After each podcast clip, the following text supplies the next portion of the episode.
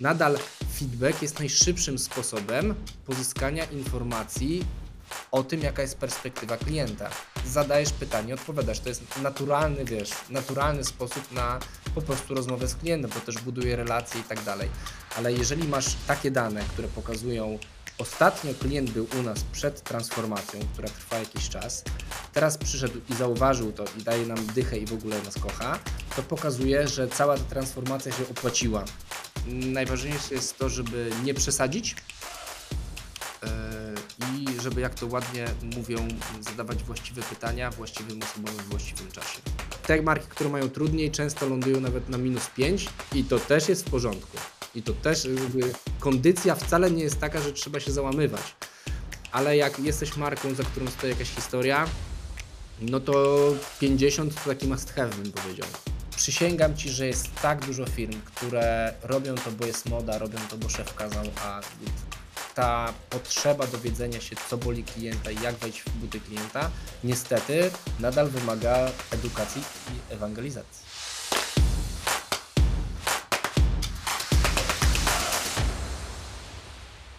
Dzień dobry, witam Was wszystkich serdecznie w kolejnej audycji Martechwell Dan, gdzie zgłębiamy kwestie związane z technologiami marketingowymi. A dzisiaj moim gościem jest mistrz Polski, a może mistrz świata w Monopoly z roku 2009.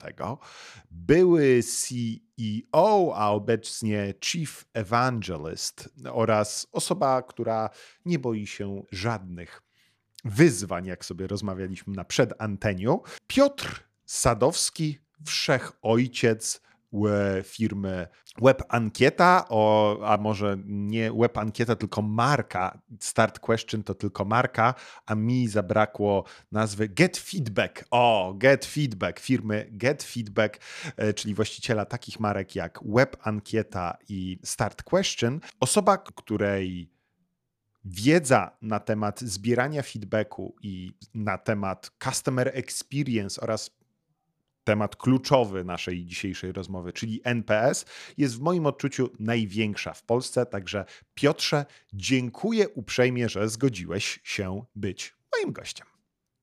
Cześć Mike, bardzo mi miło, że mnie zaprosiłeś i, i, dziękuję za to zaproszenie. Bardzo, bardzo fajnie tu być i muszę, muszę przyznać, że niezłą armatę żeś wytoczył już na sam początek. Ale tym Monopoly czy czym? Tak, tym Monopoly, myślę, że przede wszystkim. To, to jest bardzo ciekawy epizod, bo faktycznie mistrzem Polski wtedy byłem.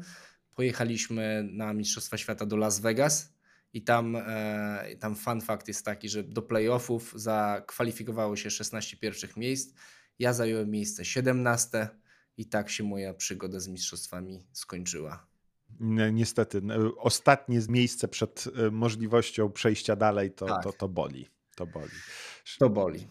Tak. Zdarza się, ale w Las Vegas pograć w Monopoly na pewno niesamowite doświadczenie. Piotrze, na początek takie pytanie na rozgrzewkę, zanim przejdziemy do klu naszej rozmowy. Piotrze, co wywołało Twój uśmiech w ostatnim czasie? W ostatnim czasie mój uśmiech wywołały, słuchaj, żeberka, które sobie sam upiekłem w mm. miodzie i musztardzie. Jestem od jakiegoś roku e, fanem gotowania samemu sobie. Stwierdziłem, że to jest dużo ciekawsze i dużo łatwiejsze niż wyszukiwanie różnych knajp, a przede wszystkim też dużo tańsze. I uczę się, słuchaj, gotować. Wychodzą z tego takie smaki, które naprawdę, jak, jak ci wyjdzie to, co sobie ugotujesz, to jest dużo uśmiechu. I te żeberka było błędne. I koleso no, że... do tego. Mm. mm. Żeberka i może grillowana jeszcze kukurydza, tak żeby być w pełni amerykańskim stylu. E, ja gotuję od zawsze, także, także wiem o czym mówisz, natomiast ostatnio jak rozmawiamy o kulinariach, to przerzuciłem się na obiadki z przedszkola mojej żony. Ja jestem zachwycony znowuż inną formą gotowania, że nie musisz zawsze gotować, tylko takie masz gotowe smaczne obiadki dla dzieci, pycha. Zawsze trzeba posolić, popieprzyć, ale, ale wygoda i czas poświęcony na tym, a weekendy pozostawiam na, na, na gotowanie. Piotrze, jakbyśmy chcieli przedstawić Ciebie jako osobę, która w zbieraniu feedbacku czy różnego rodzaju badaniach satysfakcji klienta ma no, niesamowite doświadczenie, bo z web Waszego narzędzia korzysta no, śmietanka firm w Polsce do badań NPS i nie tylko, ale również nawet rząd pyta się o opinię poprzez web ankietę. Ja natomiast chciałbym naszym gościom pokazać Twój dosyć dawny tematy, którymi ty się zajmowałeś, bo byłeś, twoja, twój początek w, nazwijmy to, branży startupowo-technologicznej to bycie web developerem, tak? Czyli stawiałeś tak. strony i dotarłem do takich informacji, że byłeś autorem strony zarówno Dody, jak i Jerzego Engela. Możesz tak powiedzieć, jak wchodziłeś w tą branżę technologiczno-marketingową? Co, to były takie czasy, że tam nie trzeba było jakoś specjalnie wchodzić. Jak umiałeś kodować, znałeś HTML, CSS i kawałek PHP, to cię sami wszyscy znajdowali. I tak mnie, tak mnie znalazł grafik, który był na usługach wtedy właśnie Dody. Ja z Dodą się nie spotkałem ani nie rozmawiałem, na szczęście. Eee, nie wiem, co by z tego wyszło, ale e, tak, coś tam, coś tam żeśmy Dodzie zrobili. Pamiętam suwaki w kształcie diamentów w sensie to, za co łapałeś, musiało być diamentem i w ogóle nie było innej opcji, żeby było inaczej. Ona wtedy była cała w diamentach. E, z Jurkiem Engelem też było podobnie, wiesz. Piłeczka zamiast diamencika. Nie, bez piłeczki, na spokojnie, ale, ale z, z panem Jerzym było tak, że też mi ktoś tam znalazł, kto znał yy, znał pana Jerzego, ja te strony mu postawiłem i potem kilka ładnych lat później widziałem go na jakiejś konferencji, mówi dzień dobry panie Jerzy, to ja tutaj ta strona, on wtedy, a to pan, wie pan co, bo ja bym chciał coś takiego zmienić. Ja mówię, no zaczęło się, tylko no. wie pan, nie ten etap. Ja chętnie panu pomogę, ale, ale inaczej, po swojemu. Rozumiem. Ok, czyli byłeś osobą od PHP i byłeś w stanie pociąć stronki, natomiast tak jakby pierwsze twoje poważniejsze doświadczenie zawodowe to badanie internetu w Gemiusie, prawda? Tak. W Gemiusie. Czym się zajmowałeś w Gemiusie? Jak to mówiła wtedy moja mama, mój syn pracuje w Gejusie. wiesz co, ja też tam byłem na początku deweloperem e, i jakieś tam JavaScripty długo jeszcze latały po polskim internecie, który wychodził spod mojego palca. Natomiast e, to, co było najciekawsze, to to, jak lidowałem e, projektowi Genius Direct Effect. To była taka maszyna, mhm. która sprawdzała ci e, zasięg Twoich reklam w dużym skrócie. No bo e, ten rynek reklam internetowych strasznie pofragmentowany. Możesz sobie puszczać, wiesz, swoje reklamy z różnych systemów. Mhm. Tam Adoszyny, różne, różne serwery, trade doublery, cuda na kiju. No i by trzeba znaleźć odpowiedź na pytanie, jak to wszystko zmierzyć w jeden zasięg, no bo e, zasięg się nie dodaje, nie? jak 2 do 2, tylko jeżeli to puszczasz w różnych miejscach, to musisz mieć jakiś jeden system do mierzenia tego zasięgu i, i real usersów. To, jest, to było coś, co, co, co Gemius wtedy bardzo mocno promował. Dzisiaj to myślę jest standardem. E, tak, ale Gemius Direct Effect to nie była platforma, która emitowała reklamy, ale to był prosty kod, który wklejany właśnie w tych wszystkich miejscach pozwalał ci zbadać realny zasięg Twoich reklam, pomimo tego, że dystrybuowałeś to wszędzie. No i, i to wiesz, i to plus gdzieś tam współpraca wtedy z IIBR-em, czyli taką odnogą badawczą Gemiusa. E, wszyscy znają te ankiety, które wyskakiwały ludziom na Onecie. One do tej pory mhm. troszeczkę się zmieniły, ale no, czy to nie jest tak, że jak myślisz ankiety, to, to wspominasz te y, wyskakujące właśnie ankiety na Onecie, WP i tak dalej? I ja, ja nigdy nie byłem Chodzi o aktywnym... akcent. Aha, o ten irytujący akcent. Tak. Wiesz co, ja nigdy nie byłem takim faktycznym y, użytkownikiem Onetu czy, czy, czy portali horyzontalnych. Wszędzie tak? wywalało. To, no był, były, były pytania, tak jakby Gemiusa pamiętam atakującego w takim jeszcze wyskakującym okienku, ale nie na warstwie, tylko w ogóle jako, jako nowa jako karta. Tak, tak, i wiesz, Onet WP to jest jedno, ale pamiętaj, że Gemius, nie wiem jak to dzisiaj wygląda, ale Stat24 to był taki pierwszy system, który wiesz, ten początek internetu sobie każdy instalował i modne było wrzucanie do stopki, że na tej stronie chodzi stat. I te skrypty też służyły do tego, żeby ankiety wyskakiwały. Gemius to wykorzystywał, wiesz, bardzo mądrze wtedy, więc to było wszędzie. No to dobre dwie dekady temu. Także bardzo fajne początki polskiego internetu, nazwijmy to. No to tak, masz doświadczenie jako freelancer, masz doświadczenie w firmie badawczej mierzącej polski internet w tamtych latach. No i nadchodzi czas na pomysł pewnie na bardziej własny biznes. Natomiast no, web ankieta nie wiem, czy ty pamiętasz, kiedy my się poznaliśmy, bo my się poznaliśmy w trakcie jednego eventu dla startupów. Ja sobie tak skojarzyłem, jak, jak myślałem o tobie i przygotowywałem się do tej rozmowy. Było, ale co to był za event, to zastrzel mnie, nie pamiętam. Ja nie pamiętam też nazwy eventu, natomiast pamiętam, że to było na Stadionie Narodowym, na jakimś... Salesmanago. Nie, wydaje mi się, że nie. Wydaje mi się, że to był jakiś event organizowany przez pieniądze mm, unijne i wtedy była taka ktoś organizował speed dating na zasadzie, że ustawmy tych ludzi w dwóch rzędach i te dwa rzędy tak jakby co minutę się przesuwają o siebie i tak jakby rozmawiamy ze sobą przez chyba minutę ja, minutę ty i jakby się wtedy poznaliśmy. Pamiętam, że wtedy nie było jeszcze web ankiety, tylko była ankietka.pl. Była. Powiedz mi, czym była ankietka.pl? To wiesz co, to ja muszę, muszę zrobić krok wstecz, bo... Super. Bo, najpierw te ankiety IBR-u, potem Gemius Direct Effect, i, i, a, potem, a potem spotkanie z moim obecnym wspólnikiem na studiach, nas połączył projekt ankietyzacji studentów na Politechnice Warszawskiej. Nam pozostało powierzone takie coś, że wiesz, trzeba teraz będzie ankietyzować studentów, tak się to nazywało, żeby oni powiedzieli, co jest nie tak. Projekt się powiódł, w sensie dowieźliśmy go do końca o dziwo, jako studenci, no ale dwuprocentowy response rate wśród studentów zakopał ten projekt całkowicie. Nie? Ja nawet tam jakieś pieniądze dostałem za to, że dowiozłem to do końca. E, ale wtedy Marcin mi powiedział, mordeczko, ja tutaj mam taki serwis ankietka.pl i on, i on działa, w sensie to on to zaczął, ale ja mu to tak zaczęło żreć, że serwery na Home nie wytrzymały tego, więc trzeba było, wiesz, jakoś tak usiąść i wyskalować to mocniej. I ankietka.pl była, to był serwis dla studentów którzy. Do robienia robią... prac magisterskich, tak? To... to... w ogóle wszelkich dyplomowych. Zrób ankietkę, wypełnij mi ankietkę. Wspólnika strasznie irytowało to, że on dostaje te ankietki w Wordzie do wypełnienia i odesłania. I on już wtedy, wiesz, on był jednym z pierwszych ludzi, którzy konto na Facebooku założyli w Polsce. Mhm. W każdym razie jego to strasznie irytowało i stwierdził, że napisze jakiś, jakiś tam prototyp.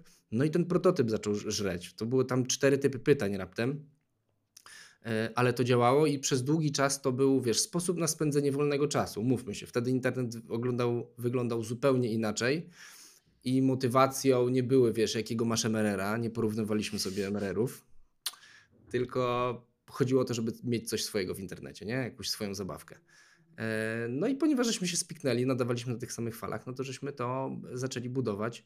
I to działało coraz lepiej, nadal bez monetyzacji. To, to jest ciekawe, mhm. że przez parę ładnych lat to działało bez monetyzacji. I dopiero później, jak. E, z czego płaciliście za te serwery? Z jakichś fuch dodatkowych? Czy... Tak, dokładnie. Wiesz, to też nie były jakieś ogromne pieniądze. Jak to był serwer Homa, no to ile on mógł kosztować? Tam, wtedy wiesz, promo było na wszystko. Mhm. Wtedy, to, to nie te czasy, niestety. I nawet jak żeśmy zapłacili za pierwszy serwer na OVH, to było jakieś 100-200 zł, więc nas było stać, mieliśmy stypendia, jakieś fuchy. Mogliśmy sobie mhm. pozwolić na taką zabawę, bo widzisz, bo, bo to nie było tak, że ja muszę sobie porównać MRR i mieć na zapiekanki, tylko chodziło o to, że ja, jakby to jest kawałek mojego internetu. Ja to mhm. tak pamiętam. I to działało, potem dołożyliśmy jeszcze jednego znajomego Marcina, też Marcin, który stwierdził, że może byśmy coś na tym zarobili a my powiedzieliśmy... Monetyzacja wchodzi Owszem, w owszem, w każdej chwili. No i pojawiły się jakieś kody premium i cuda. No i te pierwsze złotówki, wiesz, o to było fajne. To było super fajne.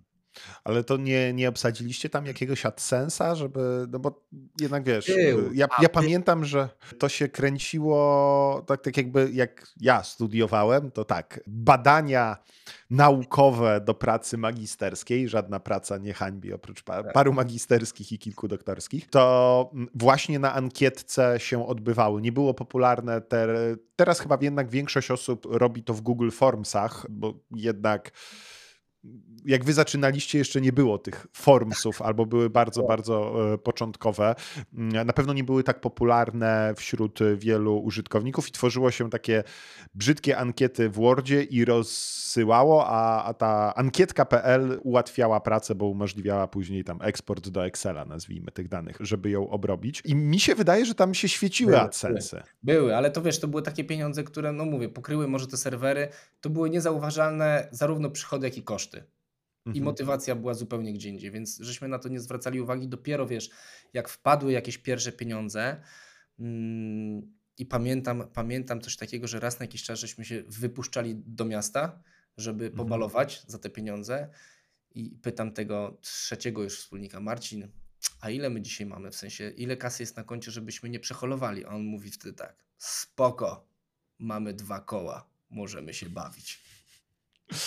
No to za hajs z internetu baluj. No to nie, no wiesz, dwa koła na trzech, to w jeden wieczór, to powiem ci, że to, to no, wiadomo, teraz można pójść do drogiej restauracji i tam na jedno danie to y, zrobić, ale w tamtych czasach nie jedzenie było głównym kosztem. Otóż to. Piotrze, Dobra, mamy ankietka.pl i kiedy ankietka.pl z serwisu dla studentów stała się web ankietą, czyli firmą, która oferuje zarówno rozwiązanie, jak i pewien know-how w kontekście zbierania feedbacku z rynku. Jak wyglądała ta ewolucja? Dużo w tym szczęścia bardzo dużo w tym szczęścia, bo web ankieta była już wtedy, kiedy my byliśmy ankietką. To była nasza konkurencja. I tę konkurencję najpierw kupił, wydawni kupiło wydawnictwo Media Forum, coś takiego, czy online forum z Poznania. Oni to sobie kupili po to, żeby mieć bazę mailingową. To był ciekawy sposób. Jakby akwizycja całej firmy z, baz- z kontami to był sposób na pozyskanie bazy mailingowej. Wtedy jeszcze. Jeszcze przed RODO i GDPR-em, nie? Tak, dokładnie. I, no i to tam nie pykło ewidentnie, więc oni to wystawili na sprzedaż, ale bardzo, bardzo ciekawe jest to, że jedynym e, adresatem tej oferty byliśmy my właśnie, w sensie ankietka. Oni stwierdzili, że jeżeli ktoś ma to brać, to ktoś, kto, kto to pociągnie. Negocjacje były no jak dzisiaj sobie przypomnę, jak to wszystko wyglądało, w sensie od czego oni wyszli, jaką my wtedy byliśmy firmą. Pamiętaj, dwa koła mamy na koncie, możemy, możemy się bawić. Nie? Jakby my nie byliśmy bardzo daleko od tego momentu. I, I moi wspólnicy, którzy stwierdzili, że w ogóle nie ma sensu nawet odpowiadać im, bo to jest jakiś absurd. W sensie my nie jesteśmy firmą, która teraz się będzie w akwizycję bawić. Duże słowo, nie? Mhm. E, bardzo duże słowo wtedy. I to wszystko było tak nieuporządkowane, tak dziwne.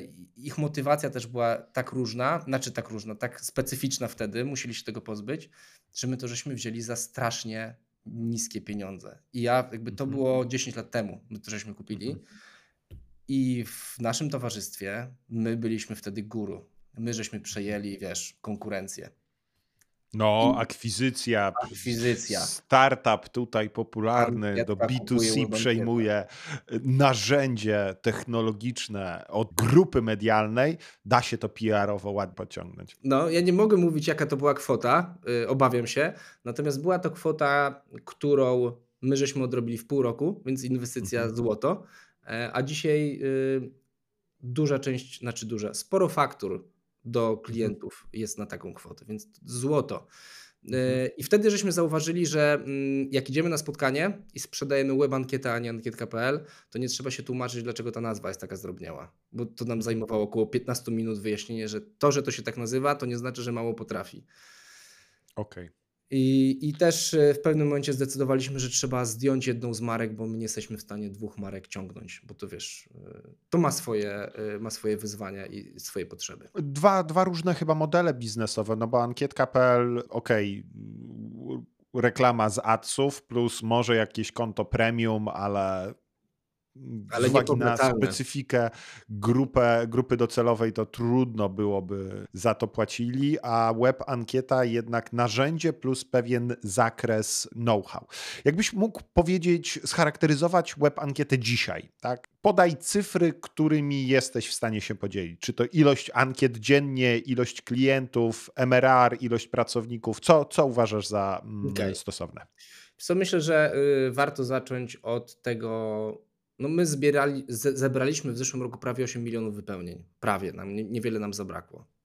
Mhm. To, to jest jakiś, to, to, nie ma miliona miesięcznie, no ale to jest jakiś już jakaś skala.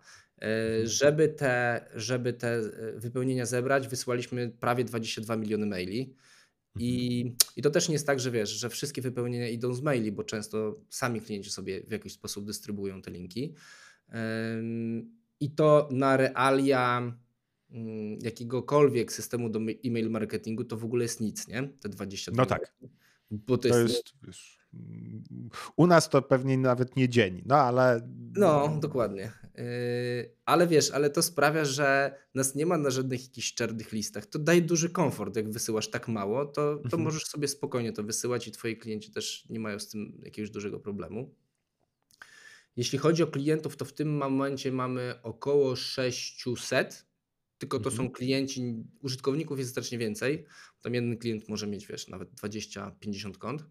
Właśnie tym ciekawym, mhm. specyficznym przypadkiem jest, y, powiedziałeś rząd, ale my żeśmy zaczęli współpracę z Ministerstwem Cyfryzacji, jak to jeszcze było Ministerstwo Cyfryzacji, nie zostało mhm. połknięte do KPRM-u.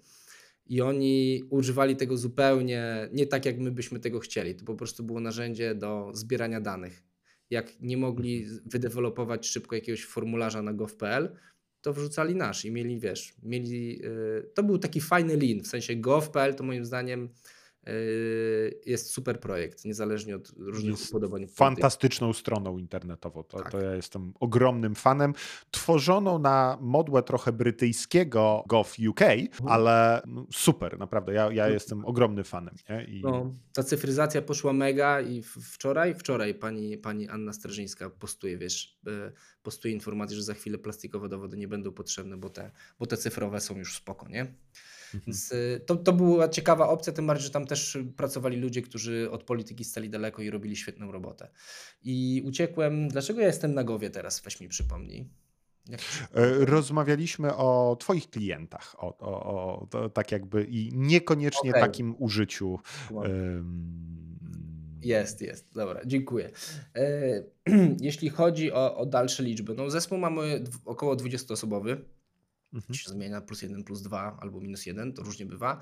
E, I obsługujemy ten, w ten sposób tych 600 klientów, a tych 600 klientów daje nam teraz około e, milion dolarów w rocznym powtarzalnym, czyli w ARR-ze. E, mhm. I to jest tak, że ten okres jest niestety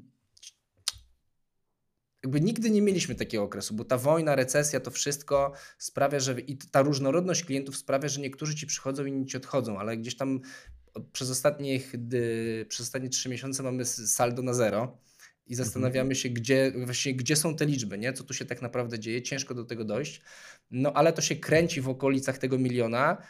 Dużo też zależy od kursu dolara swoją drogą, wiesz? Jakby oprócz MRR. Zeszły rok to był piękny. No właśnie, piękny był bardzo. Więc ja oprócz MRR oglądam sobie jeszcze kurs dolara i sprawdzam, czy to jest ten milion dolarów, czy nie ma miliona dolarów. I no, ten moment, w którym wiesz, dolar odjechał na tam 4,80, mówię, no to teraz 5? trzeba będzie dużo. No. 5. Ja też miałem, mam ten 20. okres z...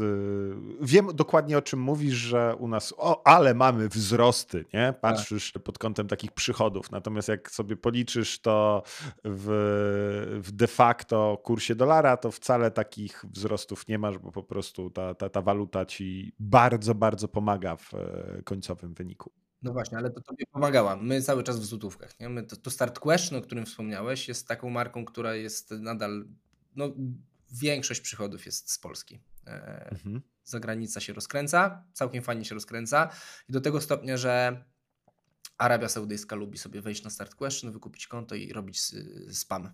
Więc to jest taka szybka akcja, my to wtedy odcinamy i mamy powiedzmy 100 dolarów za friko, bo, bo oni nie proszą o zwrot pieniędzy. Mhm.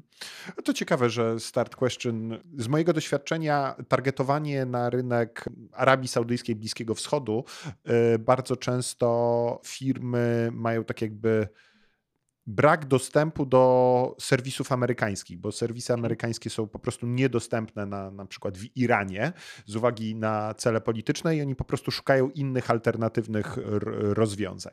No i właśnie wiesz, i my tego nie wiedzieliśmy i odcięliśmy kilka krajów na, na, na poziomie Stripe'a, żeby oni nie mogli w ogóle też z nas korzystać.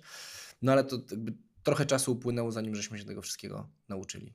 Nie popełnia błędów tylko ten, kto nic nie robi, także człowiek się cały, cały dzień uczy. A jakbyś mi mógł powiedzieć o swojej specyfice klienta albo takich segmentach klientów. Ja mogę się mylić, ale wydaje mi się, że przynajmniej mi się tak zawsze kojarzyło, że macie segment klientów, nazwijmy to takich webowych, którzy korzystają z aplikacji, ale jest też ten segment chociażby ministerstwo, klientów, nazwijmy ich klasy enterprise, którzy przychodzą do Was nie tylko po to, żeby skorzystać z narzędzia, ale też w pewien sposób, żeby zrozumieć, jak można zbierać, zbierać feedback. To jest moje mylne wrażenie, czy, ja, czy jak to wygląda?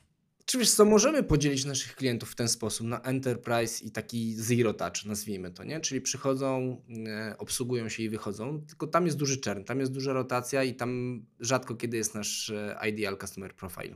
W tych klientach enterprise'owych, tak? Oni... Takich, nie, w takich sasowych. W, sasowych, tych, rozumiem. Zero touch, którzy się sami obsługują i to niestety jest klient, który ma strasznie krótki lifespan u nas, nie? On pod mhm po miesiącu najczęściej, dwóch, trzech. No tylko my tego jeszcze żeśmy świadomie nie odcięli. Cały czas się zastanawiamy, czy powinniśmy to odciąć siekierą i w ogóle nie pozwalać im wchodzić. To są trudne decyzje, bo to jest jednak spory, spore rewę mhm. miesięczne. E, natomiast ciekawszy, ciekawszy podział to jest podział na klientów, którzy badają swoich klientów albo mhm. badają swoich pracowników. I to w ramach, i to jest podział w ramach tych klientów enterprise'owych. GOF jest w ogóle wyjątkiem potwierdzającym regułę w tym wszystkim, bo to GOF jest tylko jeden, nie wyskalujesz tego. Nie masz jak. No nie. Chyba, że wiesz, pójdziesz do Słowacji i, i, spróbujesz do Czech w ten sposób, nie? Nadal sufit jest szybko, wiesz, napotykalny. Mhm. No, natomiast e, tak, ja zawsze, ja zawsze opowiadałem, że nasi klienci, którzy mają więcej niż powiedzmy tysiąc klientów i chcą słuchać głosu tego klienta w jakiś taki skalowalny sposób, to już muszą to zrobić ankietę.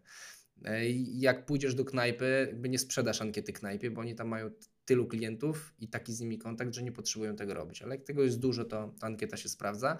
I podobnie jest, wiesz, z pracownikami. Duża firma, która ma już powiedzmy tą setkę pracowników i chce robić jakieś różne pulszczeki, badania zaangażowania, czy nawet y, exit interview i candidate experience, no to to są wszystko nasi klienci. Mhm. Ciekawi. I to też sprawia, że wiesz, że oni są z nami cały czas, bo cały czas trzeba badać klientów, pracowników, a, a zrobienie pracy dyplomowej czy jakiegoś projektu, no to jest dzień dobry, robię i do widzenia. Koniec tematu. Mhm, czyli kwestia projektowa versus kwestia takiego streamu potrzeb badań, nie? Czyli nowi tak. pracownicy zawsze przychodzą, nowi, znaczy starzy pracownicy zawsze odchodzą, także w pełni rozumiem ten podział. No dobra, ale to może zanim przejdziemy o tak jakby core naszego spotkania, czyli jak macie to marketingowo-technologicznie ułożone, to ja bym chciał się podpytać, Jakiego rodzaju badania przeprowadzane są najczęściej za pośrednictwem web ankiety? No bo tutaj mamy exit interview, wspomniałeś. Wymień je. O, ten... To na chwilę przeskoczę do, do klientów, czyli jak, hmm. jakie, jakie badania na klientach. To są najczęściej takie badania transakcji, czyli coś się wydarzyło, zobaczmy jak to poszło. Badanie obsługi klienta. Kontaktowałeś się z kimś, e, dostałeś ankietę, albo kupiłeś coś, to w e-commerce bardzo popularne. Dostałeś ankietę. Mhm. E, złożyłeś reklamację, została rozpatrzona, dostałeś ankietę. Wchodzisz na stronę, pytają cię o cel wizyty, dostajesz ankietę. Więc tu są takie, y, rozróżnia się tak, badania te transakcyjne, czyli mhm. po jakiejś interakcji, nawet wiesz, fakturę w playu możesz ocenić, jakbyś bardzo się uparł. Czy mhm. jak oddajesz samochód do serwisu, to są wszystko gdzieś transakcje i to jest taki dla nas idealny rodzaj badania, bo on cały czas jest, nie? Cały czas jest mhm. stream i cały czas musisz wiedzieć, czy tam wszystko gra. E, potem masz badanie relacyjne, czyli to jest taki klasyczny, rdzenny NPS, e, mhm. czyli badanie bez szczególnej okazji. Odzywasz się do swoich klientów z pytaniem, na ile jest prawdopodobne, że poleciłbyś, poleciłabyś mnie, rodzinie lub znajomym. I to wiesz, to, że to jest bez okazji, też symuluje taką sytuację, w której faktycznie ty jesteś pytany, czy polecisz tego core bez user, bo, bo, bo tam zastanawiam się, czy, czy user, czy intercom, nie? Mhm. I to jest bez transakcji, bo y, ten NPS, jeśli jest używany w badaniu transakcyjnym, on jest zazwyczaj wyższy niż w relacyjnym. Wiadomo, że po udanej randce to wszystko jest fajne, nie? mhm. po danym spotkaniu. Więc, a jeśli to zmierzysz troszeczkę dalej i te wszystkie emocje opadną, to te NPS-y są zazwyczaj niższe i taki wiesz, trik i wytrych różnych marek polega na tym, że jak mówią o swoim NPS-ie, to wyciągają NPS-a z jakiejś transakcji, która im najlepiej wychodzi.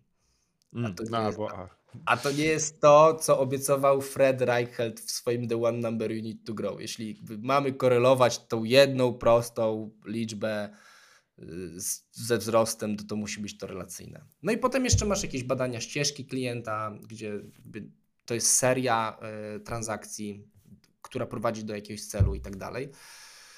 Y, potem masz badania powodów odejścia, badania win-loss, tak? dlaczego weszło, dlaczego nie weszło. Tego jest y, od groma i tak naprawdę nastawić można to wszędzie.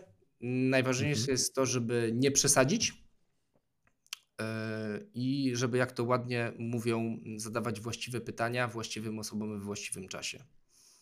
Dobra, zanim przejdziemy do kwestii badań, ja chciałbym tak jakby jeszcze przy web ankiecie złapać temat waszego staku technologicznego, bo organizacja 20-osobowa już potrzebuje pewnych narzędzi do komunikacji. Już 600 klientów no w Excelu sobie nie ogarniesz.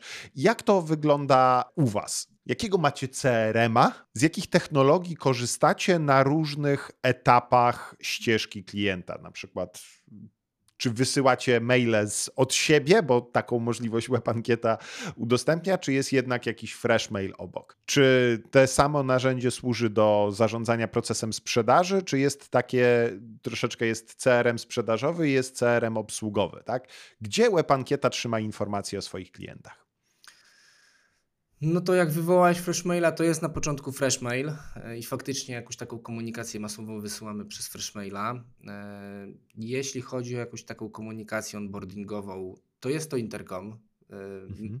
Kiedyś próbowaliśmy z userem dawne czasy, coś tam nam nie pykło. Teraz mhm. też zastanawialiśmy się, czy, czy do Was nie wrócić, ale przyznam szczerze, że w tym całym właśnie martechowej układance najtrudniejsze jest wdrożenie albo przepięcie się. To są jakieś takie dziwnie, dziwnie absurdalne koszty. Czasowe głównie, które tak. przekładają się na, na, na pieniądze. No. I koszt utraconych korzyści ci się potem pojawia, bo nie zrobisz czegoś innego i tak dalej. Mhm. Yy, więc mamy to. Natomiast jeśli chodzi o sprzedaż, a obsługę, no to sprzedaż jest w Pipedrive'ie, mhm. a obsługa jest w Tulium. A ponieważ y, ja ze wspólnikiem jesteśmy programistami, to lubimy sobie sami też jeszcze coś skrobnąć, żeby mhm. odświeżyć sobie, czy my jeszcze pamiętamy te wszystkie pętle pisać i, i, i warunki. Więc mamy jakieś takie narzędzia, które to wszystko fajnie integrują, więc e, przepływ danych pomiędzy Pipedrive'em, Tulium, naszym jakimś tam systemem, e, amplitudami, segmentami i interkomem, to cały mhm. czas sobie śmiga, bo robimy to po prostu dla fanu, żeby, żeby przypomnieć sobie, jak to było kodować dla Dody. Okay. Nie, ale to, to, to taka całkiem, to znaczy jakbym miał zarekomendować układankę marketingowo-technologiczną dla SaaS-u właśnie wielkości 20-30 osób, to taka układanka, dobra, jeszcze omnikanałowość, tam SMS-ów wysyłać czy puszy nie, nie musicie wysyłać, także ogarnijmy sobie maila i tutaj bym też w Polsce rekomendował Freshmaila, globalnie może MailerLite'a. Do CRM-a, jak nie darmowy HubSpot, to na pewno Pipedrive albo, albo LiveSpace. Do obsługi klienta takiego tikeciary, nazwijmy to Tulium, super. Nie wiem po co wam ten interkom, w sensie. Ja ci się wcale nie dziwię, że ty nie wiesz. To, gdybym ci miał powiedzieć, z czego najbardziej korzystamy, to z czata. Tak mega, plus systemu pomocy. Czyli tam jest ten system pomocy turbo zintegrowany z czatem, więc jeżeli pojawia się jakieś pytanie, mm, to można szybko odpowiedzieć artykułem. To jest duży, duży plus dla działu wsparcia. Plus chodzą tam jakieś takie maile onboardingowe, przepraszam, czy jakieś takie pojedyncze, mniejsze kampanie. To dałoby się zrobić świetnie na user.com, ale jest ten koszt przepięcia jakiś dziwny. Mhm. Znaczy, z mojej perspektywy, jeżeli wiesz, Tulium jest tikeciarą, nazwijmy to, czyli o zgłoszeniami do klienta, to live chat jest wiesz, narzędziem o klasę tańszym i o klasę mniej kosztownym, tylko no oczywiście ta, ta, ta, ta, ta kwestia przepięcia, nie? Tak jakby no. interkom w sasach jednak jest bardzo często takim centrum sterowania wszechświatem w rozumieniu, no tam przechowywana jest komplet informacji z takich jakby innych zewnętrznych systemów fakturowych, e, systemów billingowych. Tam odbywa się segmentacja klientów, tam odbywa się te, tak jakby tam też pchamy wszystkie dane o klientach, niekoniecznie związane do potrzeb takich analitycznych, bo tam rozumiem, że ta, analityka jest w amplitudzie i, i tam pchamy wszystkie, wszystkie eventy.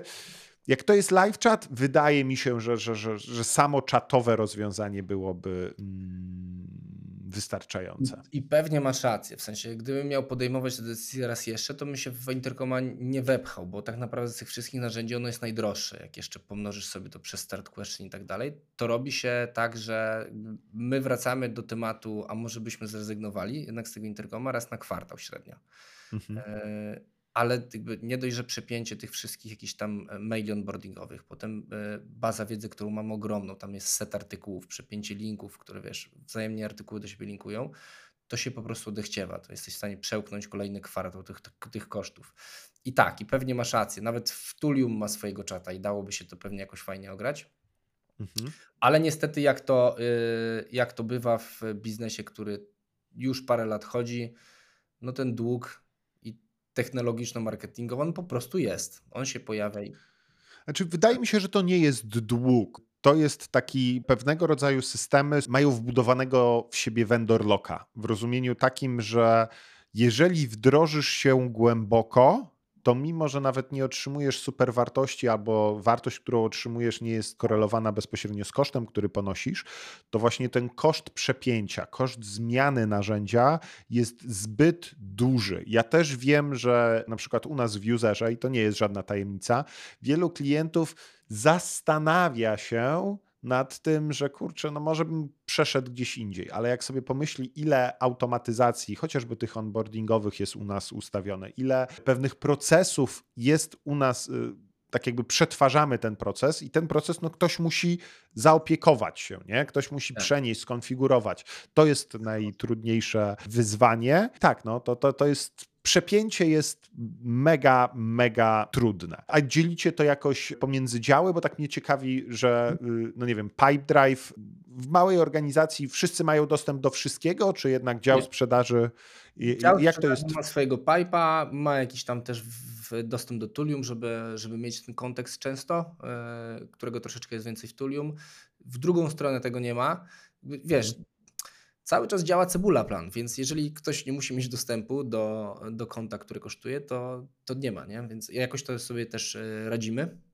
Mhm. Więc tu jest ten, e, ten rozdział. Do Intercoma mają wszyscy, ale nie wszyscy mają SITA, bo tam kosztuje SIT akurat, ale mhm. do, do, tych danych, które są tam zbierane jak najbardziej.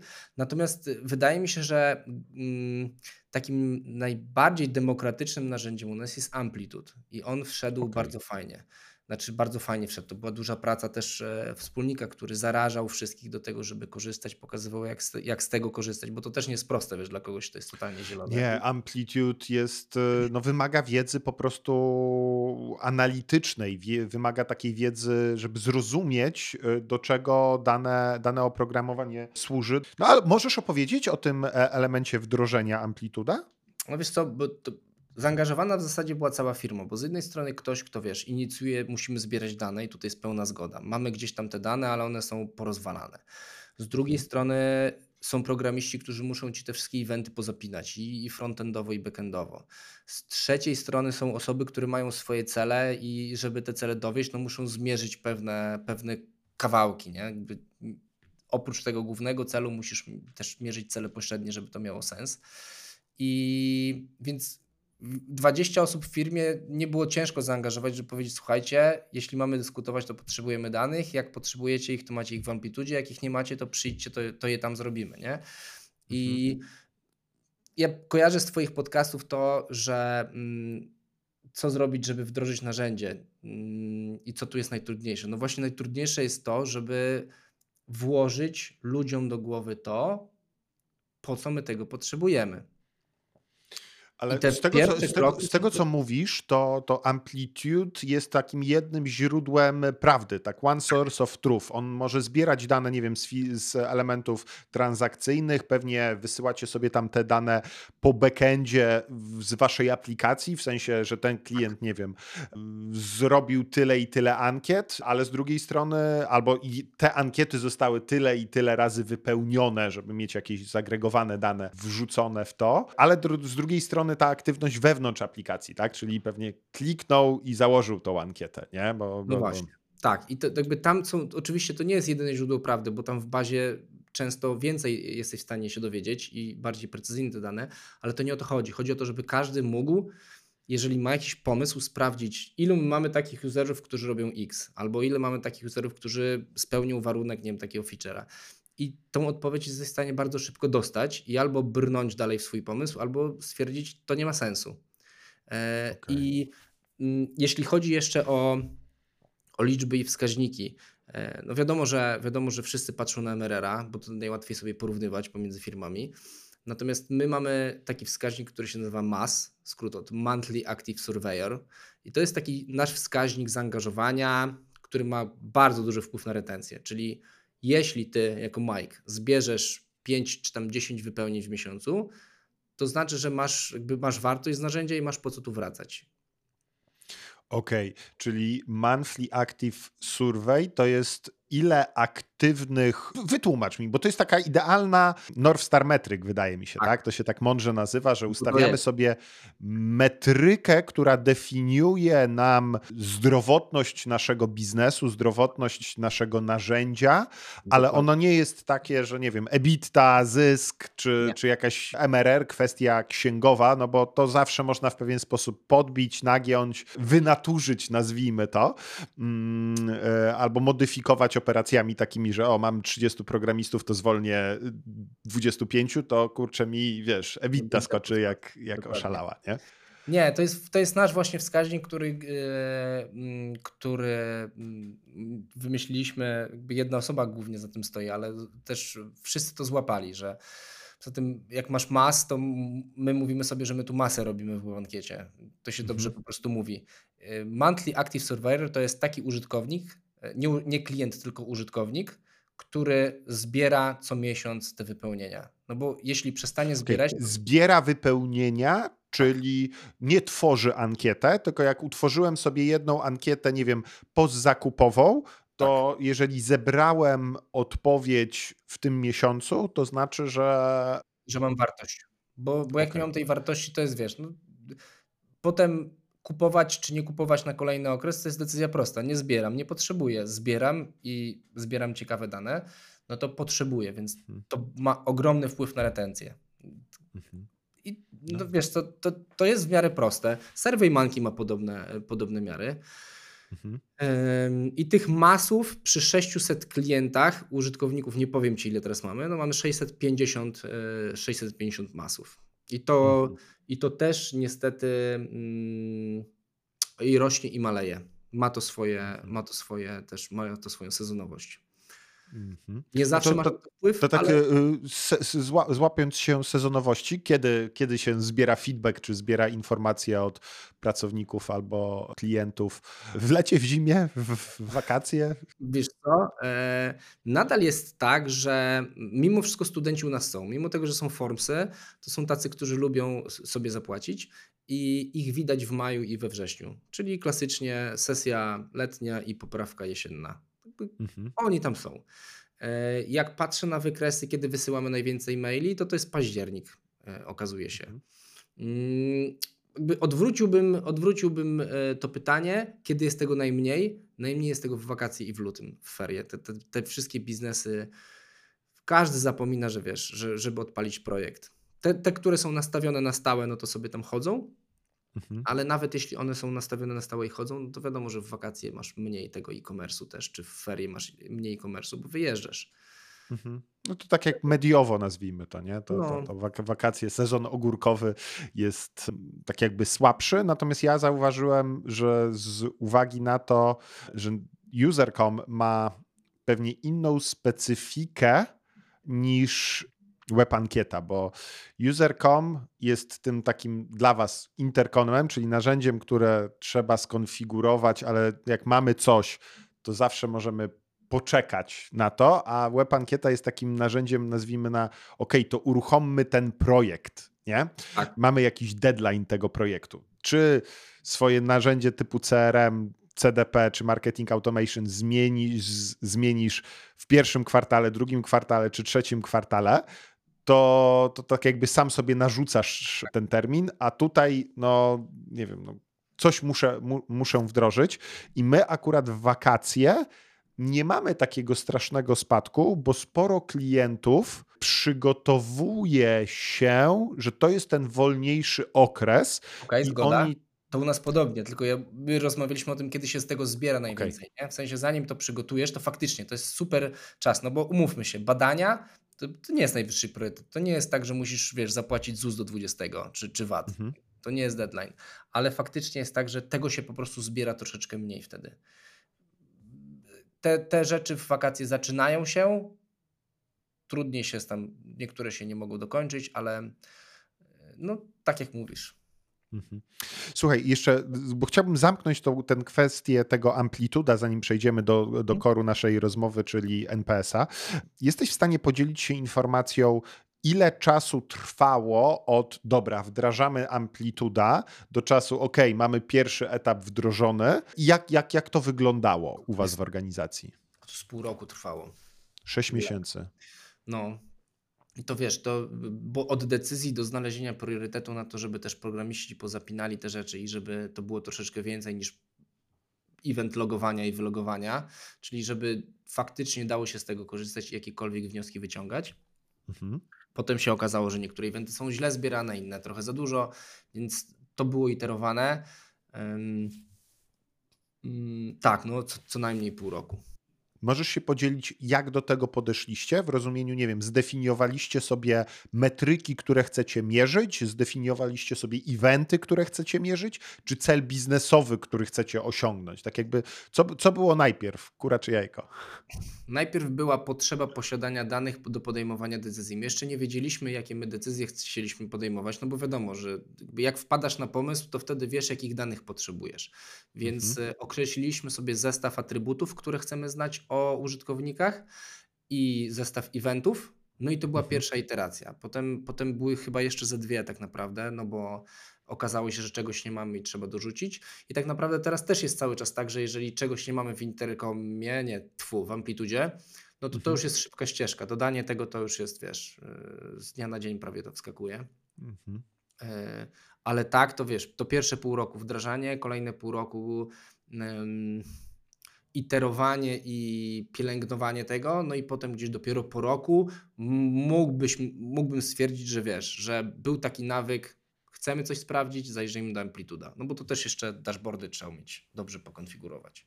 Tak, tak. E, a pytanie, czy korzystacie również z Google Analytics do jakiejś analizy efektywności działań marketingowych, tak. analizy tak. SEO, czy, czy, czy Amplitude przejął tą, to, ten obowiązek? Jednak Google Analytics. Tutaj jeśli chodzi o marketing, to on sobie z Analyticsem radzi. Y, Amplitude jest bardzo produktowy. W sensie to, to, te, te produktowe decyzje są podejmowane przy pomocy Amplituda, te marketingowe, czyli tam ruch, konwersja, i całe to SEO jest nadal na, na Analyticsie. Okej. Okay. A finansowo? Mm, wrzucacie sobie dane do Amplituda finansowe? Czy, czy, Nie, czy... Finansowe, finansowe dane mamy w ChartMogulu. ChartMogul, okej, okay, czyli no. nakładka na Stripe'a i, i... nie, nie to, tylko na... Czy to jest nakładka na Stripe'a? To jest chyba no. narzędzie, które się bardzo fajnie ze Stripe'em integruje. O tak, no no jakbyś no, to powiedział, jakbyś to im powiedział, to mogliby się pogniewać. Nie no, wyobrażam sobie, że, że tak, mogliby, mogliby poczuć się urażeni, czyli chart mogul do analizy tych, no, Stripe ma całkiem, wiesz, takie najprostsze, nie, MRR-y, LTV-y, czy tego rodzaju rzeczy, to...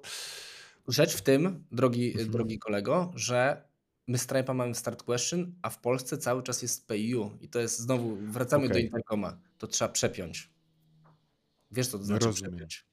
No, to znaczy my y, po bardzo wielu, wielu latach siedzenia na Braintree w zeszłym tygodniu w końcu przepiliśmy się na Stripe'a, w rozumieniu najpierw na Stripe przez 3-4 miesiące były tak jakby Stripe, ale nie z ten subscription i bez bill, Stripe billing, czyli bez hmm. systemu fakturowego, bo my to ogarnęli, ogarnialiśmy własnym systemem do tej pory, ale w końcu przepieliśmy temat na Stripe Billing w kontekście skalowania globalnego, bo to jest jednak e, tak, podatki zupełnie... w różnych krajach. Podatki w różnych krajach to jest jedna kwestia, natomiast e, wyzwania związane z charge'owaniem kart. Wiesz, my mieliśmy tutaj największy okay. problem z uwagi na dynamic pricing, czyli zmianę kwoty faktury co miesiąc. Okej, okay, okej. Okay ilość odrzuceń i tak jakby niejasności z tym związanych w Braintree był zbyt duży. To znaczy, to, to, to, był taki problem, z którym Customer Success u nas się mierzyło, że znowu nie przeszła płatność. A u nas, jak nie przeszła płatność, to jeszcze dawno, dawno temu przestawały ci się wysyłać kampanie, co było strasznym problemem, a później nie tyle przestawały się wysyłać kampanie, bo one działały przez pewien okres, natomiast nie działały, y, nie można było się zalogować do systemu, co znowuż ci klienci czatowi i którzy korzystają do nas y, głównie z live czatu, tak? Pytania spływają, ale ja nie mogę na nie odpowiedzieć, bo nie mogę się zalogować do systemu, bo płatność e, nie przeszła, a płatność nie przeszła, bo e, karta się nie, nie zautoryzowała, bo wskoczył płatność, e, podniósł się, no i przyszło. My też moczyliśmy, my też popełnialiśmy te błędy u nas, jak się skończyły limity wypełnień, to ankiety ludziom stawały. No jak na GOV zamiast formularza pojawiał się, ta ankieta została już wypełniona, nie możesz jej wypełnić, to tam jakby czerwono było, nie? Grzały no. się telefony.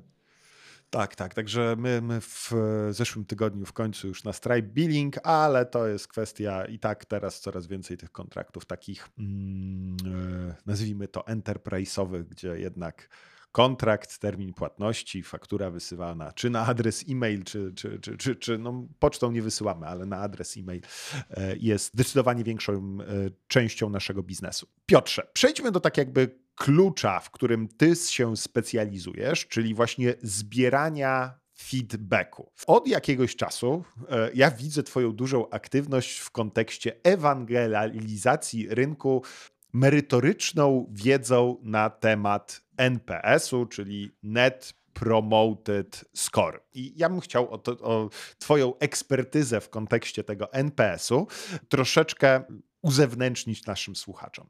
Zacznijmy od podstaw. Czym jest NPS? Badanie NPS, czym jest NPS Score? Net Promoter Score to takie pytanie, które brzmi na ile jest prawdopodobne, że polecić userkom, rodzinie lub znajomym, zadawane najlepiej bez szczególnej okazji. Odpowiedź na to pytanie może brzmieć, może wynosić od 0 do 10, czyli 11-stopniowa w sumie skala.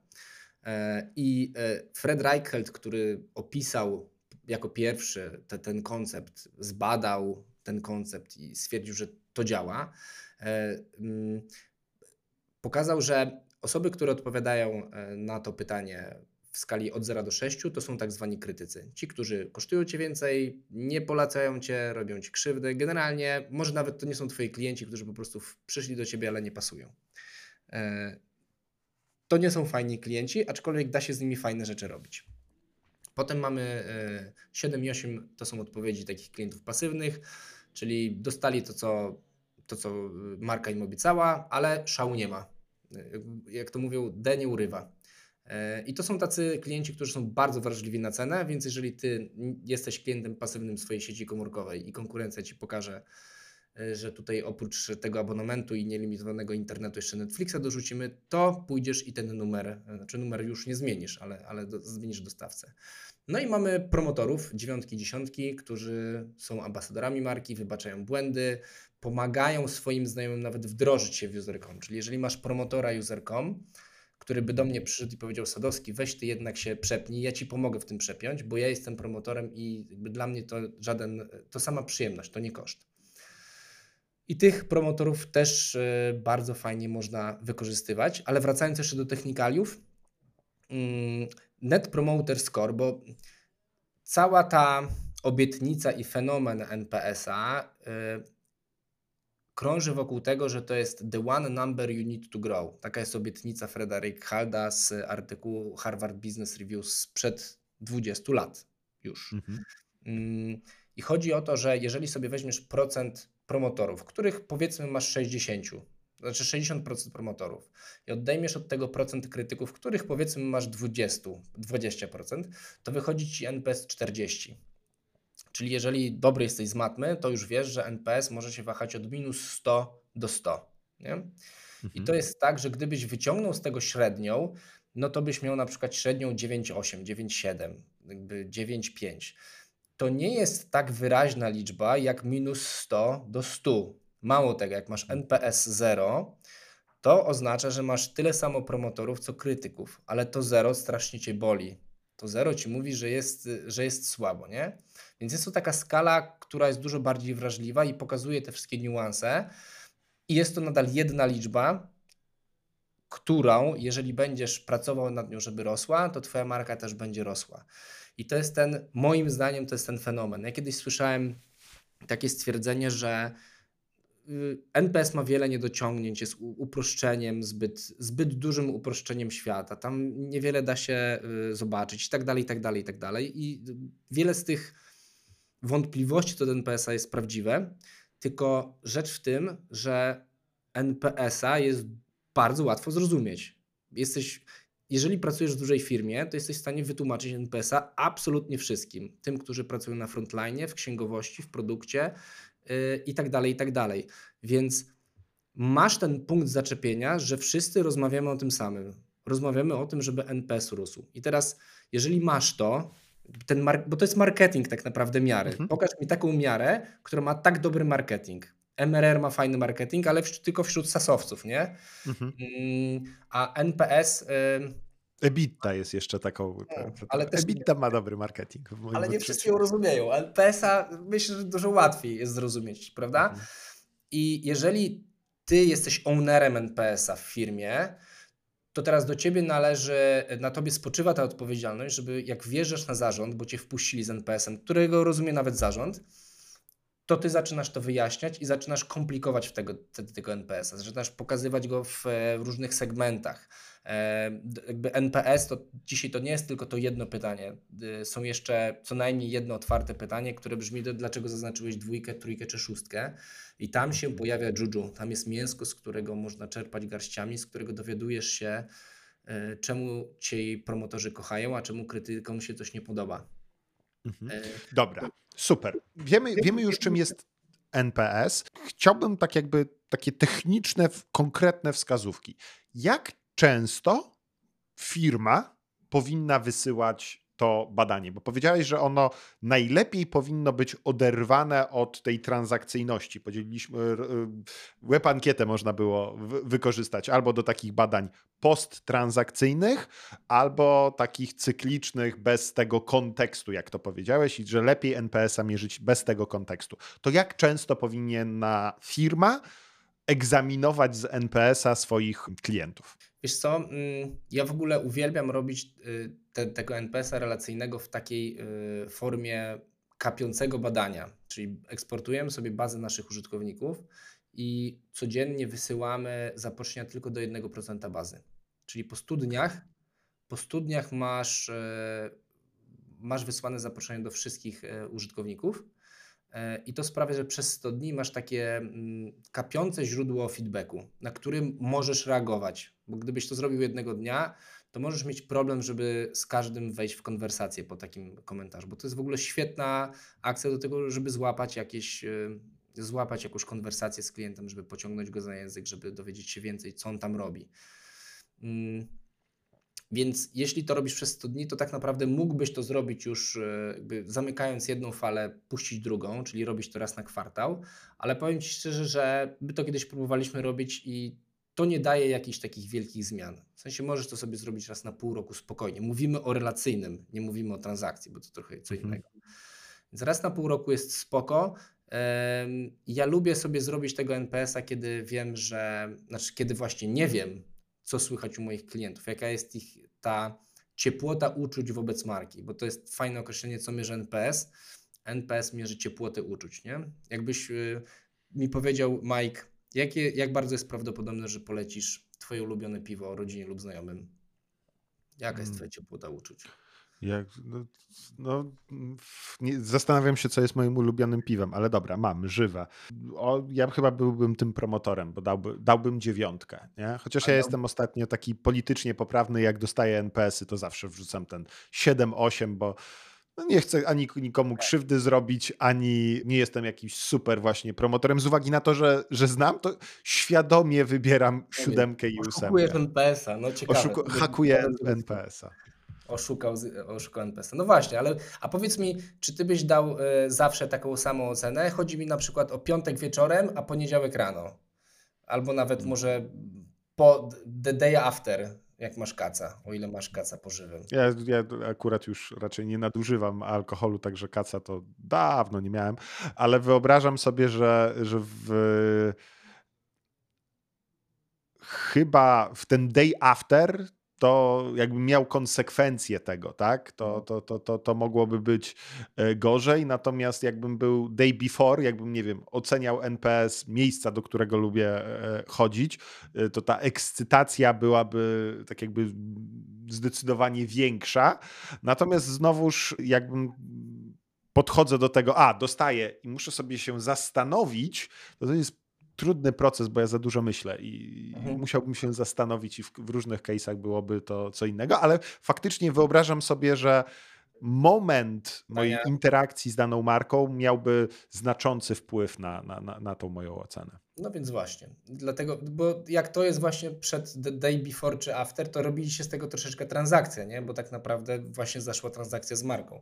Najlepiej, gdyby tej transakcji nie było. No ale jeśli chodzi o relacyjny, to to, to raz na pół roku spokojnie, moim zdaniem. Natomiast y, in general e, i w webankiecie i w ogóle w takich systemach do wysyłki zaproszeń do wypełnienia ankiety jest tak, że e, robi się taką karencję, na przykład miesięczną, czy nawet dwutygodniową. Różnie to bywa, różnie, wiesz, różne masz procesy do obskoczenia. Ob, ob i czasami to musi być, nie wiem, tygodniowa, bo to jest, nie wiem, lekarz w LuxMedia czy Medicoverze i tam sprawy są bardziej delikatne i można więcej schrzanić, a czasami jest tak, że raz na miesiąc spokojnie wystarczy, no bo jak dzisiaj wpiszesz e, do wyszukiwarki swojej skrzynki mailowej prywatnej, na ile jest prawdopodobne, to zobacz ile tego masz w skrzynce. Bo masz tego trochę w skrzynce i masz tego coraz więcej w skrzynce. Ja wiem, bo też wysyłamy tego coraz więcej. Mhm.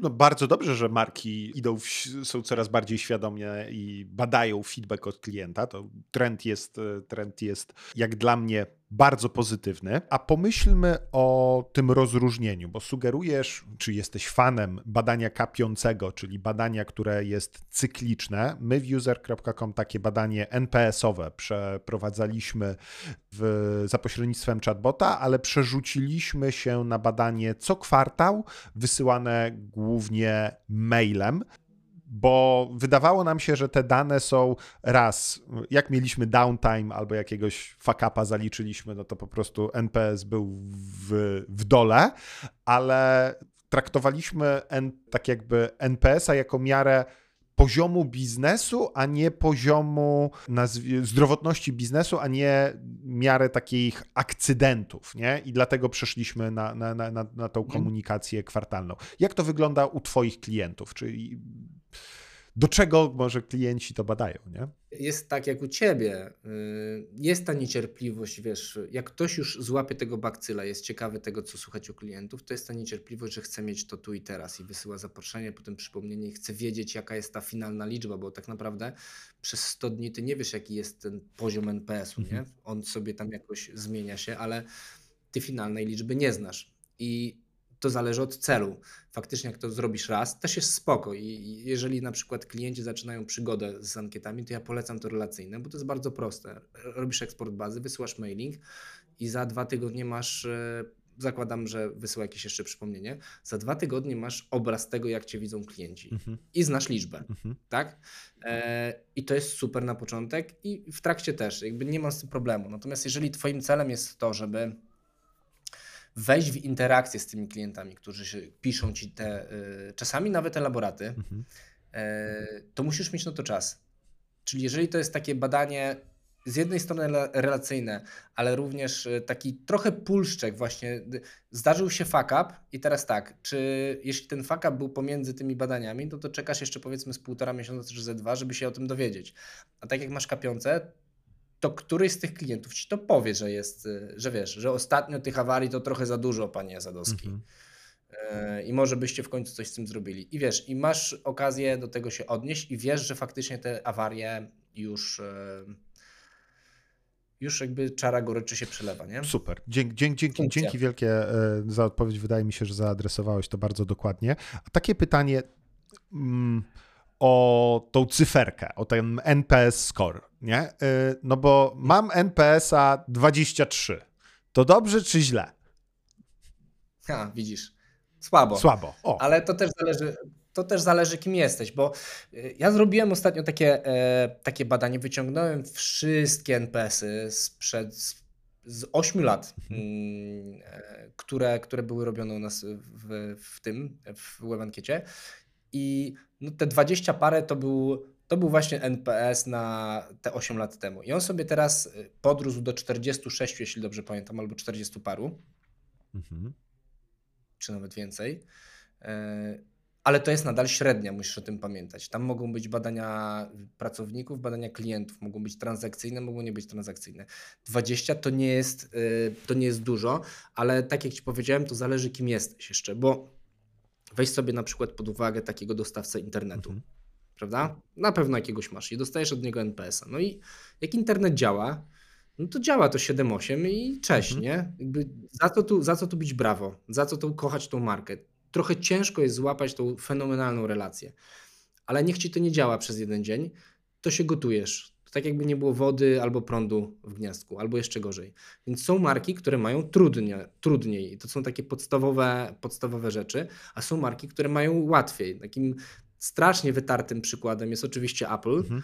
bo można kochać za coś Apple'a, ale też jest Harley Davidson. No to jest marka, wiesz, legenda, jakby tam jest historia za tą marką. To nie jest tylko prąd w gniazdku. Nie mhm. możesz, prąd w gniazdku nie może być ani eko, ani bio, ani fit.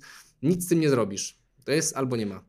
Więc y, te marki, które mają trudniej, często lądują nawet na minus 5 i to też jest w porządku. Okay. I to też jakby kondycja wcale nie jest taka, że trzeba się załamywać. Ale jak jesteś marką, za którą stoi jakaś historia, no to 50 to taki must have bym powiedział. Super.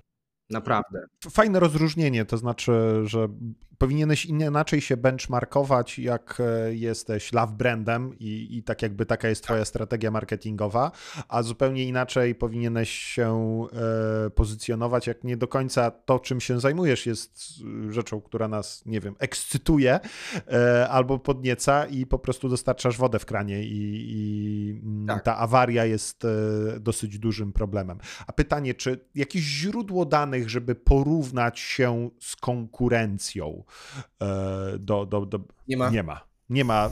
Nie, no, tak szczerze, nie ma takich oficjalnych źródeł, które ci powiedzą, jak się porównać z konkurencją. Są dane z UK i z USA, do których może jesteś w stanie się dokopać, i tam jest ten rozdział na segmenty rynku. Mhm.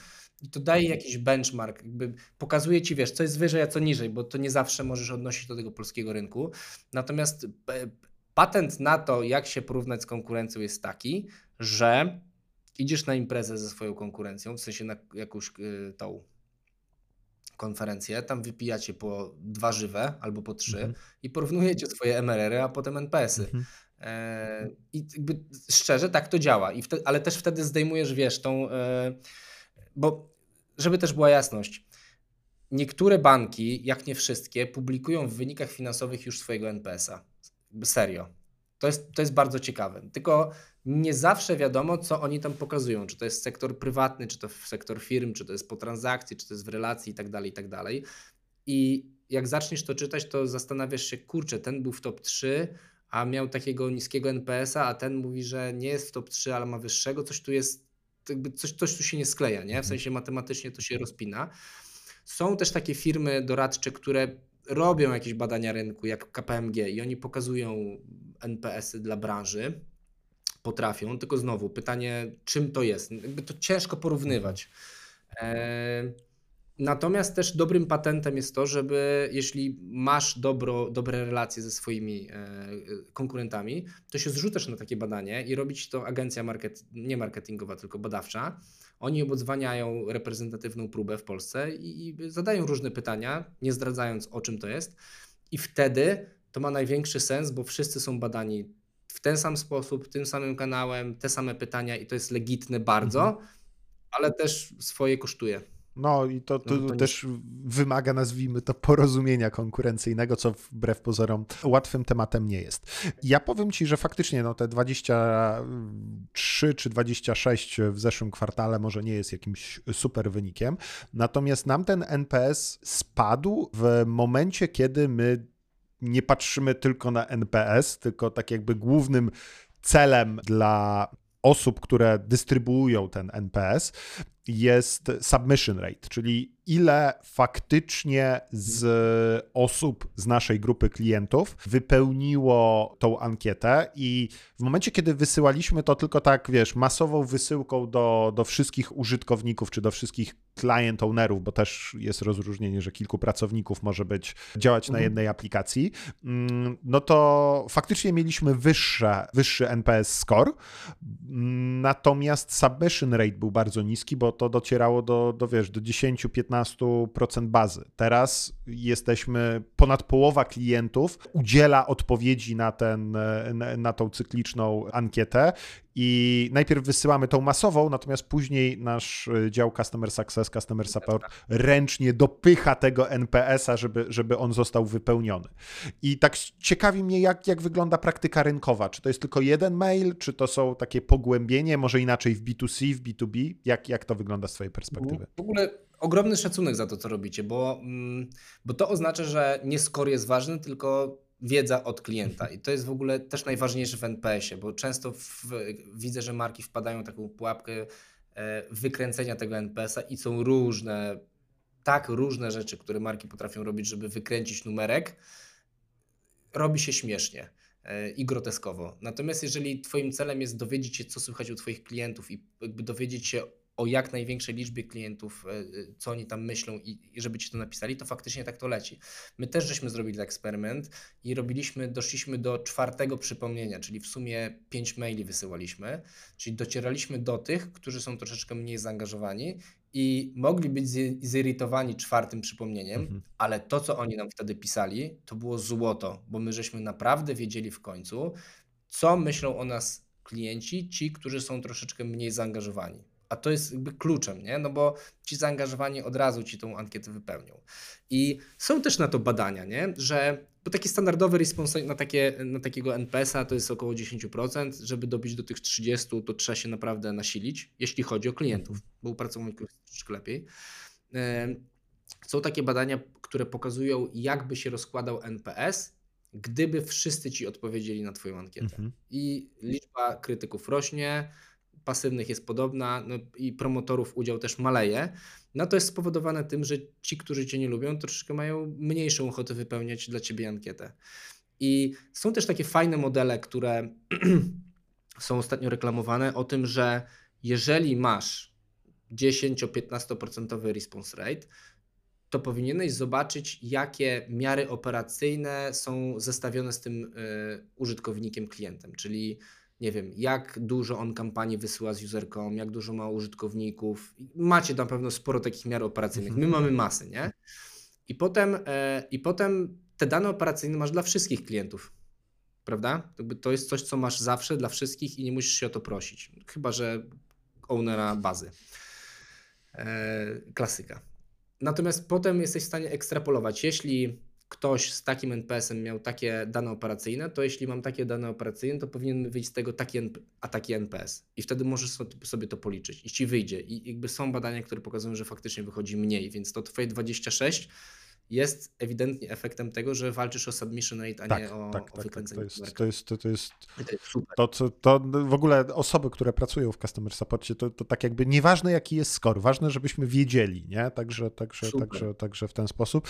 No i z kwartału na kwartał rośnie, także to, to, to, to jest istotne. To, to, I to jest ważne. Mm. Nieważne gdzie zaczynasz, ważne gdzie kończysz, ale naprawdę to szanuję, bo przysięgam ci, że jest tak dużo firm, które robią to, bo jest moda, robią to, bo szef kazał, a ta potrzeba dowiedzenia się, co boli klienta i jak wejść w buty klienta, niestety nadal wymaga edukacji i ewangelizacji. Mhm. Super. E, dobra, to troszeczkę porozmawiajmy o tym, co z tym badaniem robić dalej. W rozumieniu oprócz tego, że można pokazać prezesowi, bo, bo, bo to zrozumie, albo pokazać na jakimś cyklicznym spotkaniu, o, w zeszłym kwartale mieliśmy tyle, w tym mamy tyle, porozmawiajmy. Oprócz tego, że możemy tymi danymi się bawić w rozumieniu zestawiać je z innymi danymi z użycia naszego, naszej usługi, naszej aplikacji, naszego biznesu i tak jakby sprawdzać, o, okazuje się, że kurczę, e, ja mogę ci powiedzieć, jak my bawimy się tymi danymi, to może to będzie, pokażesz, e, opowiesz o innych firmach, które bawia, e, bawią się inaczej. My NPS-a zestawiamy raz z opiekunem, czyli każdy opiekun e, jest e, tak jakby oceniany indywidualnie. Oni w miarę mają te, te same, e, te same, tą samą liczbę klientów, prawda? Także to jest jeden element oceny pracowników ale i ich skuteczności pracy. Z drugiej strony zestawiamy to z MRR-em na kliencie, z takim uśrednioną wartością klienta, no bo to definiuje, którzy klienci u nas są najbardziej zadowoleni z nas i okazuje się, że najmniej zadowoleni są ci, którzy najmniej płacą. E, I dlatego. Pytanie, co jest pierwsze, jajko czy no? To jest, to jest na pewno, tak. No, nasza obsługa i usługa i produkt idzie w stronę tych większych tiketów, co powoduje, że ci mniejsi nie, że czują się zaniedbani, ale tak jakby chcieliby mm, tak, y, usług na takie, które, które trzeba, za które trzeba po prostu zapłacić, bo one, one, one, one kosztują. Y, I na pewno masz rację wnioskując, że po prostu nasza obsługa lepszy, więcej płacących klientów powoduje namnażanie się tego, e, tego, tego współczynnika, ale to nakładamy właśnie, próbowaliśmy robić to i pamiętam, że w jednym kwartale to zrobiliśmy pod kątem segmentu klientów w rozumieniu, mm, czy jest to sklep internetowy, czy jest to SaaS, czy jest to retail, czy okay. jest to e, e-commerce. Niewiele wniosków z, z, tego, z tego, znaczy nie pamiętam żadnych wniosków, które by się e, pojawiły i nakładaliśmy to jeszcze na cykl życia, czy ten klient jest długo z nami, czy ten klient jest krótko z nami, nie? Tak, także, tak. także, także to są te rzeczy, ale też bez, bez jakichś konkretnych wniosków, to znaczy dane, które były, uznaliśmy, nie, to, to zbyt mała yy, próba, żeby to było statystycznie yy, istotne, co nie znaczy, że o, z tym klientem trzeba coś zrobić, bo jest z nami od czterech lat i jest kurde niezadowolony, nie? Także, także ja bym zrobił jeszcze dwie rzeczy, a może jedną. Y, product usage, czyli mhm. jak ten e, NPS się ma do product usage, bo może jest tak, że ci, którzy używają, mm, jakby mają małą adaptację, mhm. to też nie wiedzą, jaka jest wartość, więc to może być jakąś pochodną.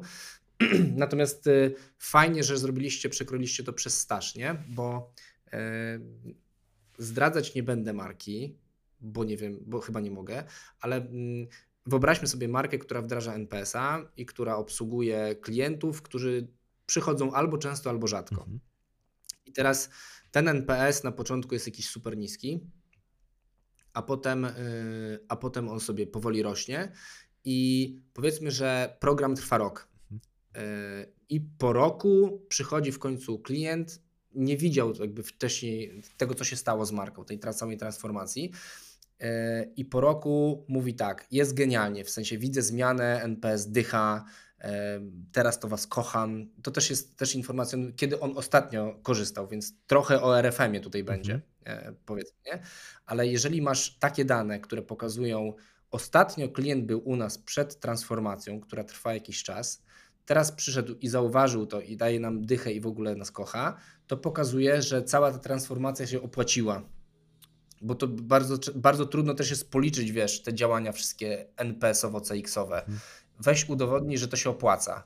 To są naprawdę trudne tematy. Możesz to liczyć na kosztach, bo jeżeli masz mniej krytyków, to masz mniej obsługi tych krytyków, to i tak dalej, i tak dalej. Na kosztach da się to policzyć, ale na tym, że zarabiamy więcej, to już jest, wiesz, Wróżenie z fusów i straszna pułapka. Ale jeżeli masz takie głosy, które pokazują, kurde, widzę zmianę i jest sztos, Mhm. to to jest jakimś uzasadnieniem do, e, do tego, że warto inwestować w ten program. Bo to naprawdę jest wyzwanie teraz w kryzysie. To jest łatwy koszt do odcięcia. Niestety. CX, Customer Experience, jest Tak. łatwym kosztem. Znaczy jest, wiesz, Na dobrą prasę, także raczej nie. Media są łatwym No kosztem. Media. To, to, to jest naj. No, ale zobacz, jeżeli jedziesz na przetrwanie i powiedzmy, dajesz sobie taką perspektywę pół roku, to myślisz sobie, kurczę, przez pół roku wytrzymam, nie? Mhm. Bez tych działań. Y, Długoterminowo oczywiście to się nie opłaci, ale jeżeli musisz przetrwać, to może się okazać, że to jest jakiś koszt Mhm. do obcięcia.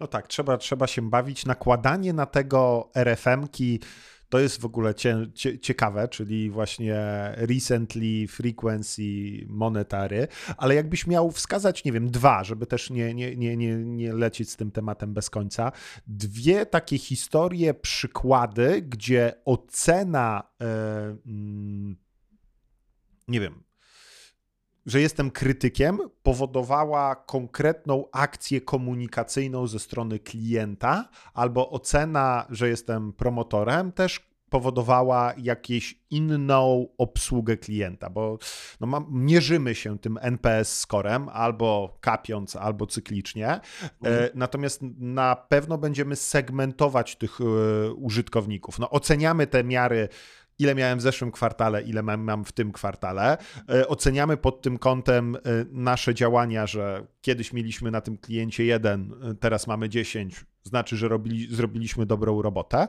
ale czy są jakieś takie konkretne działania komunikacyjne, które marki czy firmy powinny prowadzić na bazie badań NPS? Nie? Co, co robimy dla krytyków, co robimy do promotorów?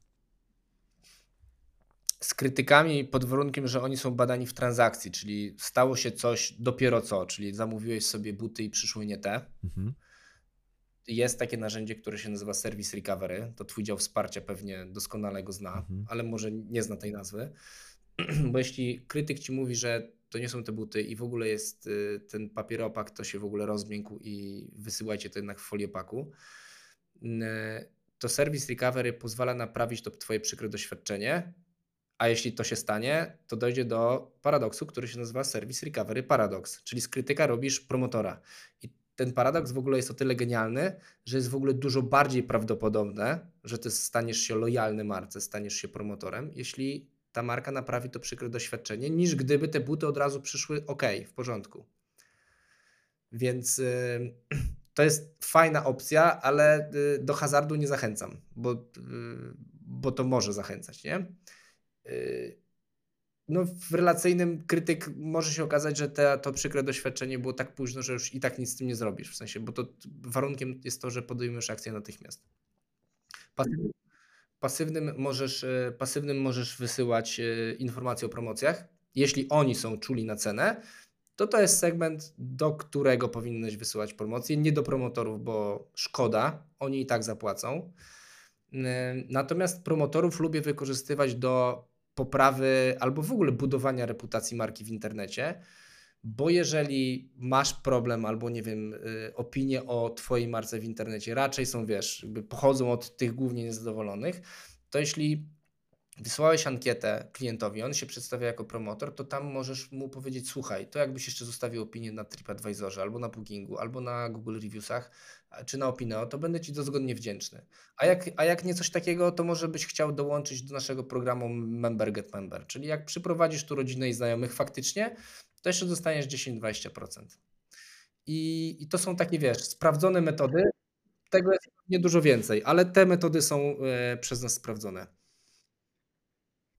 Mega, mega konkretne e, przykłady. Dzięki wielkie za nie, bo ja już mam w głowie kolejne slajdy do swoich szkoleń z Marketing Automation, w jaki sposób wykorzystać e, NPS-y. Oddam ci copyright by, by Piotr e, Sadowski, ale że naprawdę, bo to jest mega sprawa, że przeprowadzasz badanie, ale od razu prowadzisz konkretne, konkretne działanie komunikacyjne, które tym badaniem jest y, poparte, tak? I dzięki temu, że tak jakby nakręcasz y, dodajesz więcej ciepła do ciepła, ale jednocześnie za pośrednictwem tego paradoksu możesz doprowadzić do, do, do zmiany zachowania, a jednocześnie wykorzystujesz tych ne, negaty, y, neutralnych na e, kwestie, y, wykorzystujesz ich cechę wrażliwości cenowej, właśnie promocję. Super, naprawdę, naprawdę mm, dziękuję Ci uprzejmie e, za, za te wskaźniki. jeszcze, jeszcze dodam do, do paradoksu, bo to to jest o tyle genialne narzędzie, że ono zmienia optykę tych wszystkich, na, które, na których ta zła opinia się wylewa w pierwszej kolejności. Jeżeli wiesz, czytasz takie e, negatywne komentarze, to w pierwszej chwili masz ochotę uciekać i nie masz ochoty się z tym mierzyć i wiesz, i przepraszać klienta. Ale jeżeli zmienisz optykę i pomyślisz, kurczę, ten krytyk zaraz może być moim promotorem, bo ja jestem w stanie naprawić jego przykre doświadczenie, to myślisz sobie, to ja za chwilę będę bohaterem. Patrzcie, trzymajcie mi piwo, ja tu robię paradoks za chwilę. Piotrze, a jak sądzisz, pobawmy się troszeczkę e, we wróżbitów na koniec. E, Zauważyliśmy ten trend, że no, badanie satysfakcji się e, popularyzuje zarówno wśród pracowników, jak i wśród badania e, klientów. E, klienci są jak, znaczy pracownicy są już jak klienci, jest rynek pracownika, trzeba o niego konkurować, także mierzy się te, te, te ENPS-y, ale już nie, nie, nie będziemy w to wchodzić. Jak sądzisz, jaka jest przyszłość zbierania feedbacku w kontekście kontekście e, technologii marketingowych? Czy, czy, czy czujesz coś takiego e, stojącego za rogiem, czego już early adopterzy efektywnie wykorzystują? a ten cały market będzie e, miał hype na to za, za, za pół roku, rok. Czy, czy jak ty to wygląda? Jak, jak to widać w badaniu feedbacku?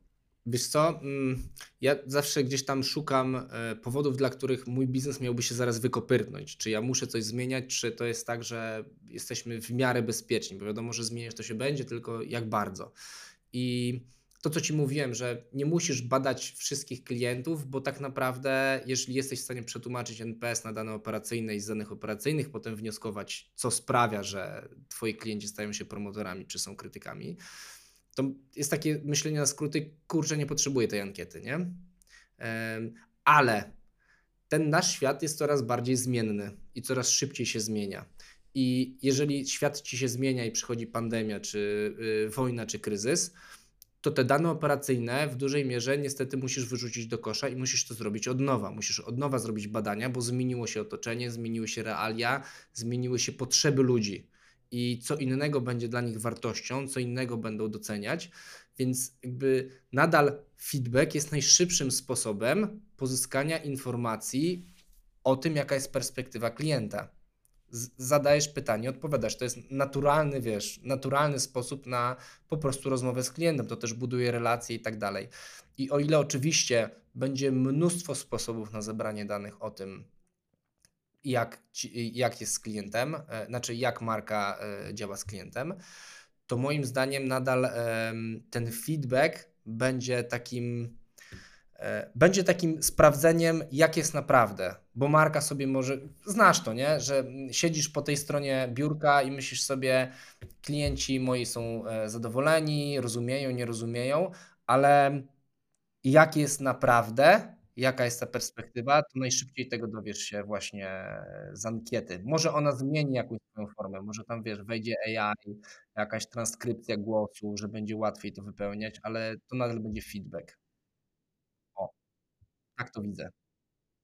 Piotrze, dzięki wielkie za, za konkretne wskazówki, które spowodowały, że no, ja wiem, jak nie tylko wiem, czym jest NPS, ale wiem, E, dzięki tej naszej rozmowie, jak ten NPS mogę przełożyć na budowanie swojego biznesu.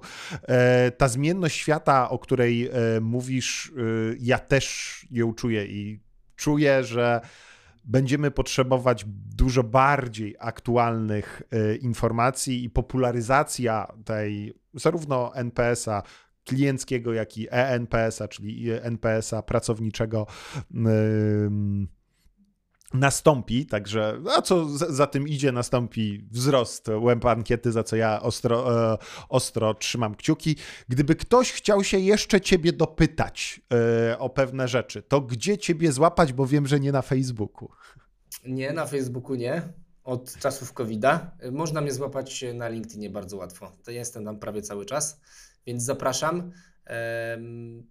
I generalnie jeśli, jeśli miałbym sobie czegoś życzyć i ludziom, to tego, żeby właśnie byli ciekawi tego, co jest po drugiej stronie, żeby dowiedzieli się, jak to jest naprawdę i żeby się nie bali zadać tego pierwszego pytania, bo ten feedback zamówiony e, różni się tym od tego niezamówionego, którego gdzieś tam wyłapujemy w brandzie czy, czy, czy innych tego typu narzędziach.